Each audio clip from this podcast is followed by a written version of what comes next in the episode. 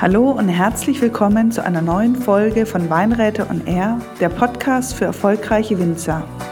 Schön, dass ihr wieder eingeschaltet habt. Heute habe ich ein spannendes Thema, was vielleicht den manchen von euch äh, mit den Augen rollen lassen wird. Aber wenn ihr erfolgreich sein wollt, solltet ihr diese Folge auf keinen Fall verpassen. Wir reden über Kostenrechnung und Preisbildung. Denn wenn wir uns heute anschauen, wie diversifiziert unsere Vertriebsstrukturen sind, das heißt, wir haben den L E H, die Gastronomie, den Fachhandel, den Onlinehandel, den Großhandel, Export- und Handelsvertreter, zusätzlich zu unserem klassischen Abhofgeschäft.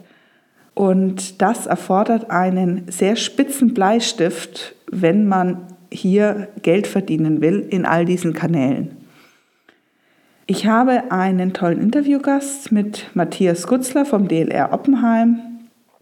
Er ist ein Mann aus der Praxis mit familiärem Weingut und hat aber auch einen großen Erfahrungsschatz und Hintergrundwissen aus der Theorie. Er ist auch Dozent und Experte beim D L R für Sortiments- und Preisgestaltung. Und er wird uns heute einige spannende Einblicke geben und hat auch einige Tipps, wie man sauber kalkulieren kann. Warum ist das Thema so wichtig und warum ist es mir auch wirklich ein großes Anliegen? Wir haben bei uns in der Beratung oft die Erfahrung gemacht, dass über die Jahre es zu einem richtigen Wertverzehr und Wertverlust in einem Betrieb kommt.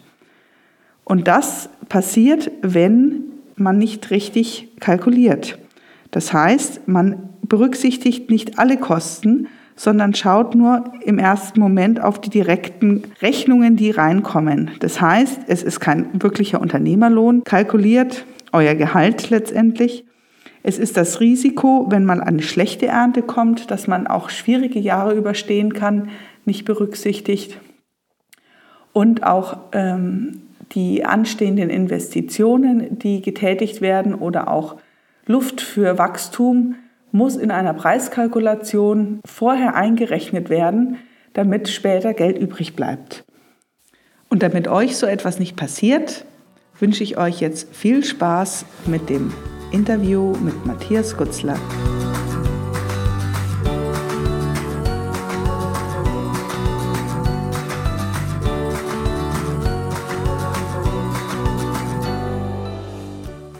Ja, heute habe ich einen äh, neuen Gast hier in der Interviewserie Weinräte on Air. Das ist der Matthias Gutzler vom D L R. Herzlich willkommen, vielen Dank, dass es geklappt hat. Ja, vielen Dank für die Einladung.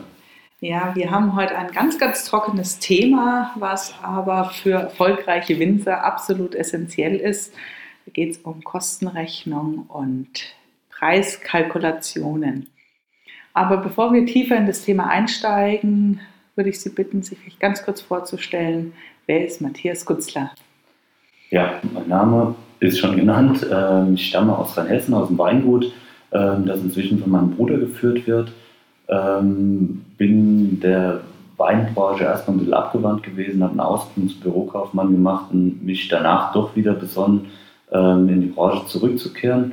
Ein Studium in Geisenheim absolviert, internationale Weinwirtschaft, und war anschließend dann in Gießen, einen Master gemacht und mit der Ausbildung dann zweitausendneun in Oppenheim ein Referendariat begonnen, und seit zweitausendelf bin ich jetzt im Kompetenzzentrum Weinmarkt und Weinmarketing, beschäftige mich da mit der Vermarktung von Wein.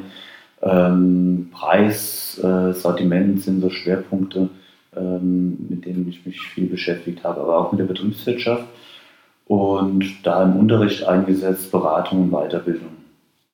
Mhm, wunderbar, ein recht vielfältiges äh, äh, Aufgabengebiet und absolut spannend. Und deswegen ist es umso schöner, dass es heute geklappt hat, ähm, denn gerade das Thema Preisbildung ist, wenn man ähm, überlegt, in andere Kanäle als den klassischen Abhof-Privatkundenverkauf zu gehen, ähm, ein wichtiger Knackpunkt. Und äh, deswegen haben wir uns dieses trockene, aber so wichtige Thema heute rausgesucht. Wir probieren, es anschaulich zu machen und nicht so sehr in die Details zu gehen, sodass äh, ihr alle gut nachvollziehen könnt, äh, was uns wichtig ist und äh, was ihr daraus lernen könnt, mitnehmen könnt für eure eigenen Betriebe. Vielleicht steigen wir ganz am Anfang ein.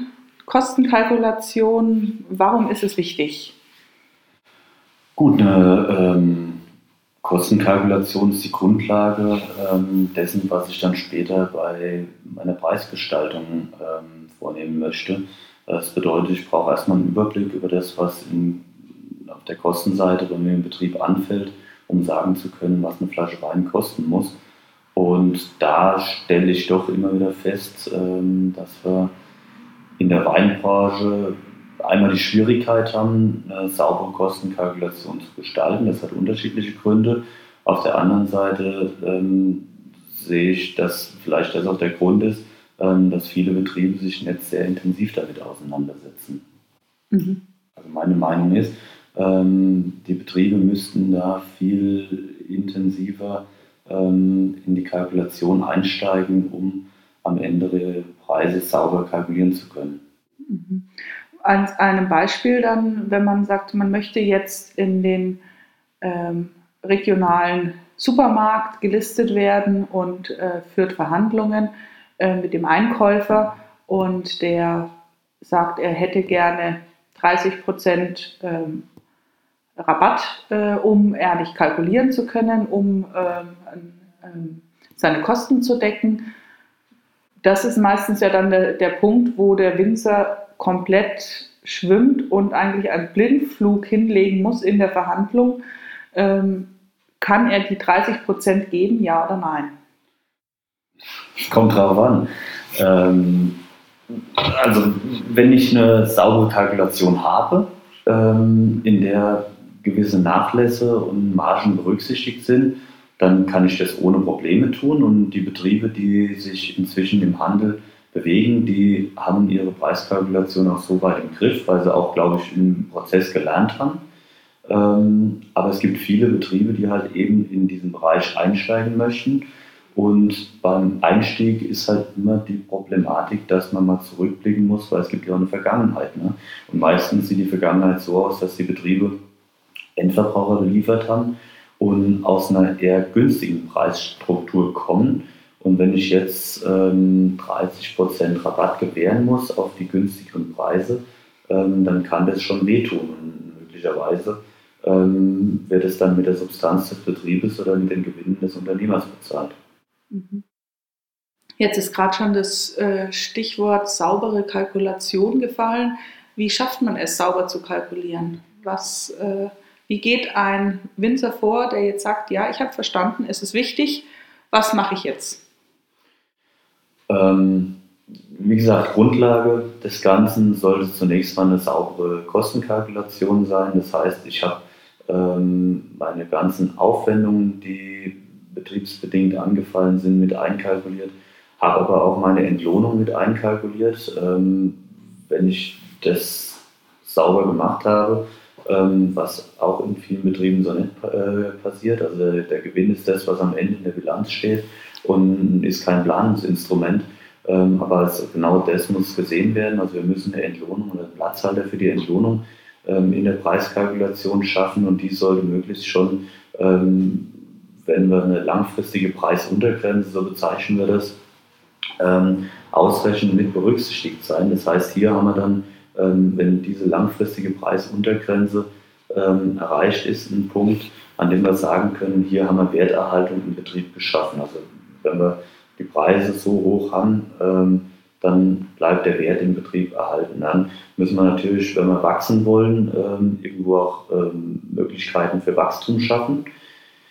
Äh, bedeutet, wir brauchen einen Gewinnaufschlag. Äh, möglicherweise, wenn das in der langfristigen Preisuntergrenzen nicht berücksichtigt ist, müssen wir auch nochmal Bezugskosten berücksichtigen und dann hätten wir einen Barverkaufspreis und auf diesen Barverkaufspreis können wir dann ähm, preispolitische Instrumente wie Skonto, Rabatte ähm, mit draufschlagen und die müssen dann auch entsprechend dem Absatzkanal angepasst sein. Also wenn ich im Handel arbeite, ähm, muss ich auch entsprechend schauen, dass ich diese Margen, die der Handel von mir verlangt, mit einkalkuliert habe. Ähm, dann darf ich die Umsatzsteuer nicht vergessen, die kommt noch oben drauf auf den Listenverkaufspreis. Und dann habe ich eben einen Brutto-Listenverkaufspreis für meine Endverbraucher. Und wenn der Händler seine Rabatte abzieht und seine Handlungskosten wieder draufschlägt und seinen Gewinn mit draufschlägt, dann sollte er die Möglichkeit haben, zu möglichst gleichen Preisen zu verkaufen, mit geringen Unterschieden. Und wenn das gegeben ist, habe ich eine saubere Preiskalkulation. Okay, jetzt, das waren ganz, ganz viele Fremdwörter, Fachwörter und äh, Fakten. Ähm, um es vielleicht nochmal ganz kurz zusammenzufassen und herunterzubrechen. Wir nehmen uns die Bilanz und lesen aus der Bilanz die gesamten Kosten, die wir zum Beispiel im letzten Jahr hatten. Dann rechnen wir auf diese Gesamtkosten unseren Unternehmerlohn, den wir fair halten, verdienen zu wollen. Dann rechnen wir noch einen kleinen Puffer drauf, wo wir zum Beispiel auch Ernte und Ernteschwankungen, Ertragsausfälle mit berücksichtigen, weil das sollte natürlich ein Preis sein, der nicht nur für ein Jahr gilt, sondern auch für zwei oder drei Jahre. Also langfristig äh, betrachtet ein wichtiger Punkt, also so ein Risikoaufschlag, der mir halt auch ähm, in Jahren, die durch einen Ernteausfall nicht so doll ausfallen, äh, eine gewisse Sicherheit geben. Versicherung schaffen. Und dann kommen wir zu der Preisuntergrenze. Also die Gesamtkosten in der Bilanz plus Unternehmerlohn plus den Risikoaufschlag für Ernteausfälle ist meine Preisuntergrenze für die Gesamtmenge der produzierten Liter. Das heißt, da habe ich jetzt einen einzigen Preis über das gesamte Sortiment. Wenn ich jetzt ein bisschen genauer gehen will, wie, ähm, was sind da denn die wichtigsten Faktoren? Es ist jetzt pauschal dargestellt. Ne? Ähm, wir haben einen Betrieb in der Durchschnittsbetrachtung. Ähm, das lässt sich zunächst mal am einfachsten kalkulieren, weil das ganze Thema komplex genug ist, wenn ich das sauber erfassen möchte.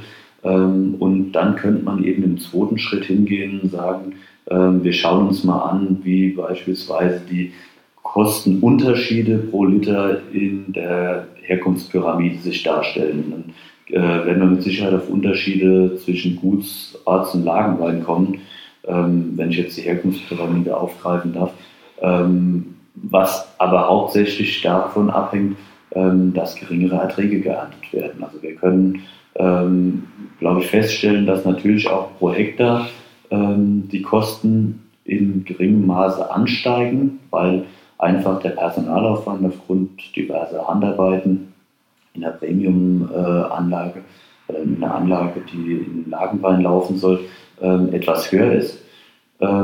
Aber da sind die Unterschiede noch gar nicht so groß. Also der Unterschied kommt tatsächlich erst dann zu tragen, wenn wir sehen, wir haben vielleicht in der Lagenweinparzelle nur die Hälfte geerntet dessen, was wir in der Gutsweinparzelle ernten. Das bedeutet, die Kosten, die relativ gleich sind, vielleicht etwas höher, werden auf ein ganz anderes äh, Niveau verteilt. Das heißt, die werden da doppelt so hoch? Dementsprechend hätten wir doppelt so hohe Kosten, ja, etwas mehr, mhm, wahrscheinlich sogar, weil auch die Grundkostenprojekte etwas höher sind. Mhm. Und das macht natürlich dann einen riesen Unterschied äh, in meiner Kostenkalkulation, wenn ich statt zehntausend Liter fünftausend Liter nur ernte und äh, diese fünftausend Liter ähm, die Rechengrundlage sind. Macht definitiv einen Unterschied, ja. Und einen Unterschied, den man auf keinen Fall außer Acht lassen darf, ja, weil ich brauche ja dann auch wieder die ähm, Verhandlungsgrundlage, weil wenn ich mit dem Händler da sitze und ähm, über Preise diskutiere und einen Durchschnittspreis für alle ähm, Herkunftsweine oder, oder, oder für alle, für die ganze Herkunftspyramide vor mir habe, ähm, fällt es mir natürlich schwer jetzt zu sagen, wo ist denn die Grenze vom Lagenwein?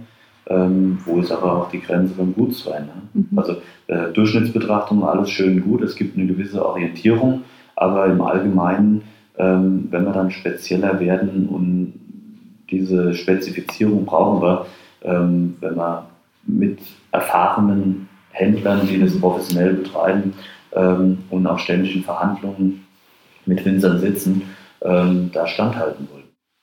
Okay, also der Vorschlag ist für den Einstieg, Ähm, mir zum Beispiel eben drei Preise kate- äh, zu kalkulieren, einmal für meine Basislinie, für meine Mittellinie, Mittelsegmentlinie und dann für meine Premiumlinie, sodass ich drei, drei Preisuntergrenzen habe, von denen aus ich dann weiter kalkulieren kann.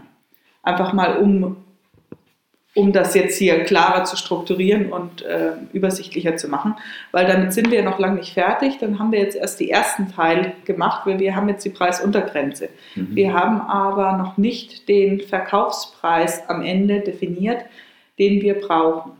Da gibt es jetzt noch einige Positionen, die auf diese Preisuntergrenze draufgerechnet werden. Wir haben auch für alle, die jetzt, denen jetzt schon der Kopf schwirrt, ähm, vom Herrn Gutzler eine Excel-Tabelle, die diese Kalkulation, die jetzt kommt, ab dieser Preisuntergrenze, wie man die verschiedenen Händler, Aufwendungen, Kosten, Bezugskosten, Gewinnmargen und so weiter, die Umsatzsteuer mit einkalkuliert. Nochmal zum selber rechnen, in den Shownotes findet ihr den Link dazu zum Herunterladen. Aber jetzt gehen wir es mal grob durch. Was kommt auf diese Preisuntergrenze, auf den Preis, den ich jetzt gerechnet habe, noch obendrauf? Je nachdem, inwieweit es schon in der langfristigen Preisuntergrenze berücksichtigt ist oder nicht, kommen Bezugskosten mit dazu. Das heißt, wir haben Verpackungskosten, Frachtkosten, Versicherungen, Zölle und so weiter, die berücksichtigt werden müssten. Was wichtig ist, ist der Gewinnaufschlag. Eben gesagt, wenn wir die langfristige Preisuntergrenze erreicht haben, ähm, haben wir erreicht, dass unser Unternehmen ähm, langfristig seinen Wert hält. Aber wer an Wachstum interessiert ist und sein Unternehmen weiterentwickeln möchte, ähm, muss natürlich auch einen Platzhalter schaffen für Investitionen, um da ein bisschen Kapital aufzubauen, um dann eben neue Investitionen auch tätigen zu können, um Wachstum dadurch zu generieren. Ähm, und so kommen wir auf den Barverkaufspreis. Und der Barverkaufspreis, ähm, der ist dann eben die Grenze, ähm, an der wir uns bewegen, an dem auch das Unternehmen noch äh, profitiert und wächst. Ähm, und auf der Basis wird dann weitergerechnet mit Lieferskonto und Nachlässen, ähm, die, wie gesagt, ähm, so definiert sein müssen, dass sie eben auf den jeweiligen Absatzkanal, der ins Ziel gefasst werden soll, ähm, auch passen.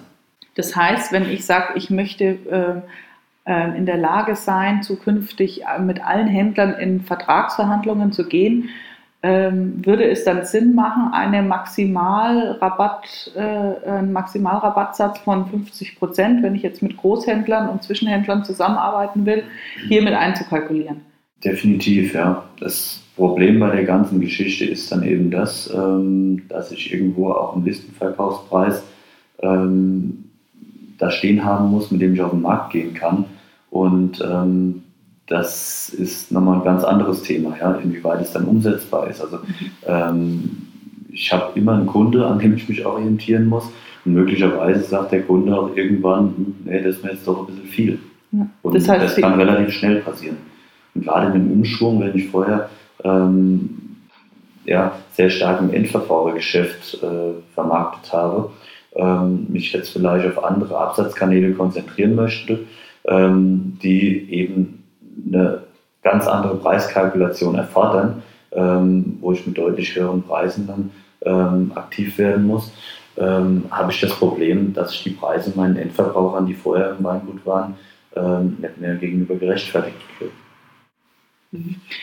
Wenn wir jetzt mal als Beispiel nehmen, zum Beispiel eine langfristige Preisuntergrenze ähm, von sechs Euro, wenn wir jetzt äh, den Gewinnaufschlag einkalkuliert haben, ähm, die äh, ganzen Skonto, den Rabatt für den Händler und die Umsatzsteuer und komme jetzt auf einen Preis, der, der, den ich theoretisch erzielen muss, von zwölf Euro.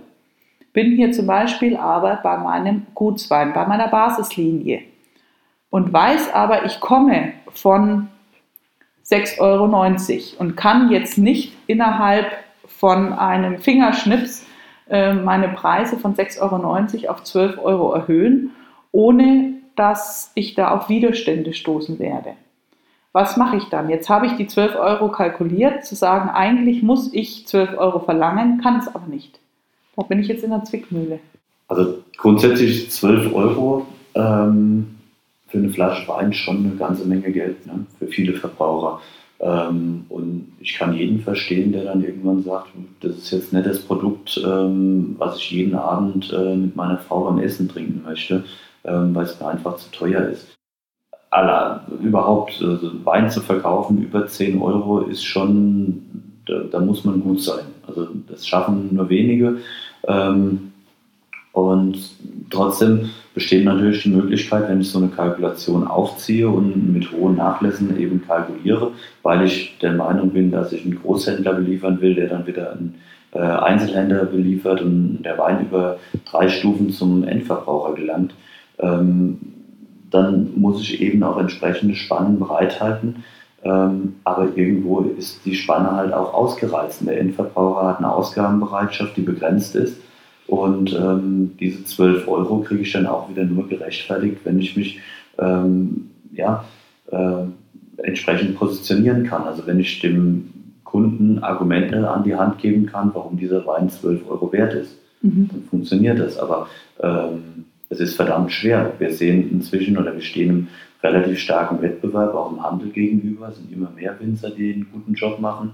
Ähm, Wir sehen auf der anderen Seite, dass der Handel sich verändert, dass die ähm, Struktur dort auch äh, sich inzwischen ganz anders darstellt, dass größere Betriebe da tätig sind. Also wir haben weniger Entscheider gegenüber sitzen, ähm, die Wein einkaufen ähm, auf der anderen Seite. Dementsprechend muss ich da irgendwo eine Klarheit schaffen, muss möglicherweise dann auch irgendwo eine Entscheidung treffen, die pro oder contra bestimmte Absatzkanäle ausfällt. Also ähm, ich kann mich dafür entscheiden, mit zwölf Euro in den Handel zu gehen und versuchen dort ähm, in Zukunft meine Geschäfte zu machen. Ähm, aber ich muss das ja nicht. Das ist schöner an der Preisgestaltung, dass ich jederzeit sagen kann, mein Preis ist so hoch ähm, und ich da frei entscheiden kann. Natürlich bin ich beeinflusst ähm, von meiner langfristigen Preisuntergrenze, weil ich will ja von dem Geld auch leben. Aber ähm, der Preis von zwölf Euro oder auch dann ähm, hohe Nachlässe, die muss ich nicht generieren, wenn ich ähm, den Wein am Hof verkaufe. Mhm. Also ich muss entsprechend meine Struktur, ähm, oder den, umgekehrt, ich muss eine Struktur schaffen und diese Struktur muss ich aufnehmen bei meiner Preisgestaltung. Mhm. Das heißt, wenn wir jetzt von diesen zwölf Euro wieder ausgehen, äh, gibt es letztendlich drei Möglichkeiten. Entweder man verändert seine Vermarkt- oder seine Marketingstrategie, dass dem Konsumenten gegenüber, dem Kunden, äh, die Wertigkeit des Weines äh, auch ähm, verkauft werden kann, dass er bereit ist, zwölf Euro für diesen Wein zu bezahlen. Es gibt verschiedene Marketinginstrumente, die man da auch nutzen kann. Was um natürlich wieder beinhaltet, dass ich mich wahrscheinlich von meinem alten Kundenstamm zu hundert Prozent verabschieden muss. Das ist natürlich dann auch wieder ein Aspekt, dass die Zielgruppe eine andere wird, auch in dem anderen Preissegment. Dann haben wir natürlich die Möglichkeit, auch äh, an der Kostenschraube zu drehen, beziehungsweise auch an, den, an der Rabattschraube. Zu sagen, vielleicht eignet sich dieser Wein dann nicht, um mit fünfzig Prozent Rabatt an den Großhändler zu gehen. Und das ist dann aber auch eine klare Erkenntnis, die man aus dieser Kalkulation gewinnt, zu sagen, dieser Vertriebskanal ist mit diesem Wein nicht umsetzbar für mich. Und zu sagen, dann biete ich dem Großhändler im Zweifel einen anderen Wein an, wo ich die fünfzig Prozent kalkulieren kann. Oder ich kann grundsätzlich in Frage stellen, ob ich mit Großhändlern zusammenarbeiten möchte oder ob ich mich doch auf andere Vertriebskanäle fokussiere. Mhm. Also zum Punkt Kosten sparen ist natürlich immer schwierig. Ne? Ich will einen höheren Preis ähm, und gleichzeitig Kosten sparen. Ähm, meistens leidet darunter dann doch auch die Qualität wieder. Ja? Ähm, dementsprechend äh, sage ich Vorsicht ähm, vor solchen Maßnahmen. Ähm, ich versuche ein Produkt mit einer bestimmten Wertigkeit zu positionieren oder mit einer neuen Wertigkeit auszustatten. Ähm, und habe auf der anderen Seite den Gedanke, dass ich die Sprünge nach oben nicht ganz so groß machen muss, denke ich erstmal die Kosten. Ich glaube, das ist nicht der richtige Weg. Also wenn, dann mit Überzeugung ähm, und mit Mut, ähm, aber solche äh, ja, in sich mit Widersprüchen verhafteten ähm, Maßnahmen, die sind sehr, sehr fraglich. Mhm. Wir hatten äh, im Vorfeld schon kurz äh, vor diesem Interview äh, kurz einen Gedankenaustausch gehabt und da hatten wir auch wieder das Thema, ähm, was passiert, wenn man da keine klare Linie fährt und sich sozusagen selbst belügt.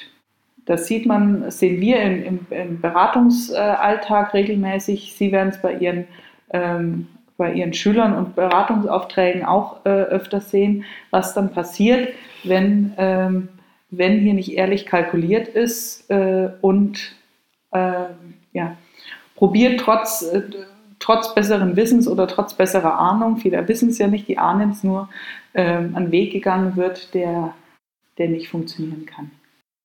Ich, ich denke, die Konsequenz ist allen klar. Ja? Ähm, am Ende zahlt der Winzer die Zeche, wenn er seine Preise nicht richtig kalkuliert. Das heißt, ähm, langfristige Preisuntergrenze, die steht fest. Ne? Natürlich kann ich dann über Kostenersparungen nachdenken, ähm, Rationalisierung nachdenken, aber irgendwo ist eine Grenze nach unten, ähm, die sich nicht weiter runterdrücken lässt. Und wenn ich diese Grenze trotzdem überschreite, oder in dem Fall unterschreite, ähm, dann werde ich halt eben äh, mit meiner Substanz, also meine Entlohnung, ähm, meine Abschreibung, ähm, das meine ich mit Substanz. Also wir werden Geld verbrauchen, was wir eigentlich im Betrieb haben, um den Wert des Betriebes zu erhalten und unseren Lebensunterhalt zu bestreiten. Ähm, und das geht ein paar Jahre gut, aber irgendwann kommen dann Ersatzinvestitionen auf einen zu und man merkt, äh, man hat die letzten Jahre von der Abschreibung gelebt. Und die Ersatzinvestitionen entwickeln sich zu Neuinvestitionen, also Produkt, äh, gewisse Anlagegüter werden ersetzt, äh, den Traktor raus, äh, ich brauche einen neuen Traktor, ne? Der alte ist abgeschrieben, äh, normalerweise sollte das Geld irgendwo sich angespart haben über die Abschreibung, äh, die Abschreibung ist aber nicht mehr vorhanden, weil davon teilweise gelebt wurde, äh, das bedeutet, ich brauche neunzigtausend Euro für den Traktor, um äh, investieren zu können. Aber die neunzigtausend Euro müssen irgendwo von außen über Gewinne oder ähm, über Finanzierung in den Betrieb kommen. Ähm, und der Wert, der alte, der ist verschissen. Als plakatives Beispiel ähm, benutze ich öfters in Beratungsgesprächen ähm, das Bild, dass man, wenn man hier nicht ehrlich kalkuliert, letztendlich auf jede einzelne Flasche ein Euro draufklebt, den man dem Verbraucher schenkt. Weil das ist der Euro, der aus meiner privaten Kasse rausgeht, den ich noch zusätzlich draufgebe, dass ich meine Flasche Wein verkaufe. Und das ist nämlich die, die Symbolik, was letztendlich bedeutet, wenn wir den Wert des, des Weinguts verzehren, aufbrauchen, um die Weine zu verkaufen. Das ist genau dieses Bild und dann klebt auf jedem Flasche Wein ein Euro, den ich verschenke. Und das muss man sich mal überlegen, ob man wirklich bereit ist, Geld zu verschenken. Und das tut man in diesem Fall ja. Das klingt sehr hart, aber ist tatsächlich genau so und einfach äh, beschrieben darzustellen. Ja. Ja. Und alle, die keine, keine Geldstücke auf ihre Flaschen Wein kleben wollen, äh, sondern richtig kalkulieren wollen, war das jetzt ein kleiner, ja, Gedankenanstoß, der ein natürlich sehr, sehr komplexes Thema anreißt, das hier auch äh, nur mal kurz gestreift werden äh, kann. Und äh, wir, da gibt es äh, viele, viele Beratungsstunden, die dann im, äh, konkret folgen, um das aufzuarbeiten, beziehungsweise was wäre Ihr Vorschlag, wo man sich noch Hilfe, Unterstützung holen kann, wenn man sich jetzt an die Kalkulation macht? Also wir beschäftigen uns inzwischen im Unterricht, in der Berufsschule, ähm, fangen wir an, die Schüler schon zu, zu sensibilisieren dafür, ähm, dass hinter allen Entscheidungen, die sie treffen, Wert steht.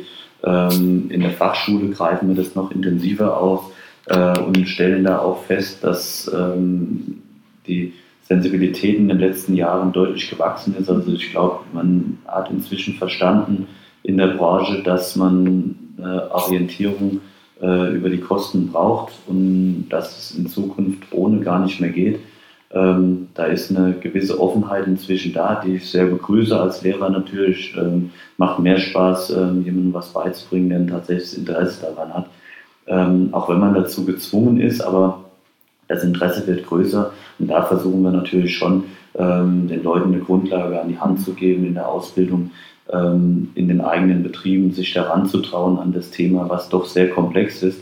Ähm, ja, es, es gibt auch ein paar Programme, aber die sind auch sehr komplex gestaltet und ähm, bedürfen einer gewissen Kenntnis, um sich da reinzuarbeiten.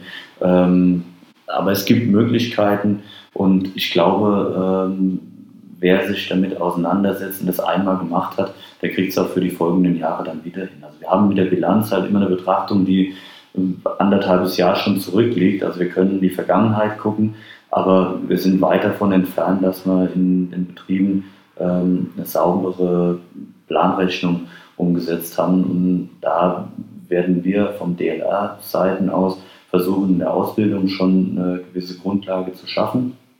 Ähm, Klar wird es Seminare geben, die sich mit den Themen befassen, ähm, wo dann auch nochmal auf Preiskalkulationen, auf Kostenkalkulationen eingegangen wird.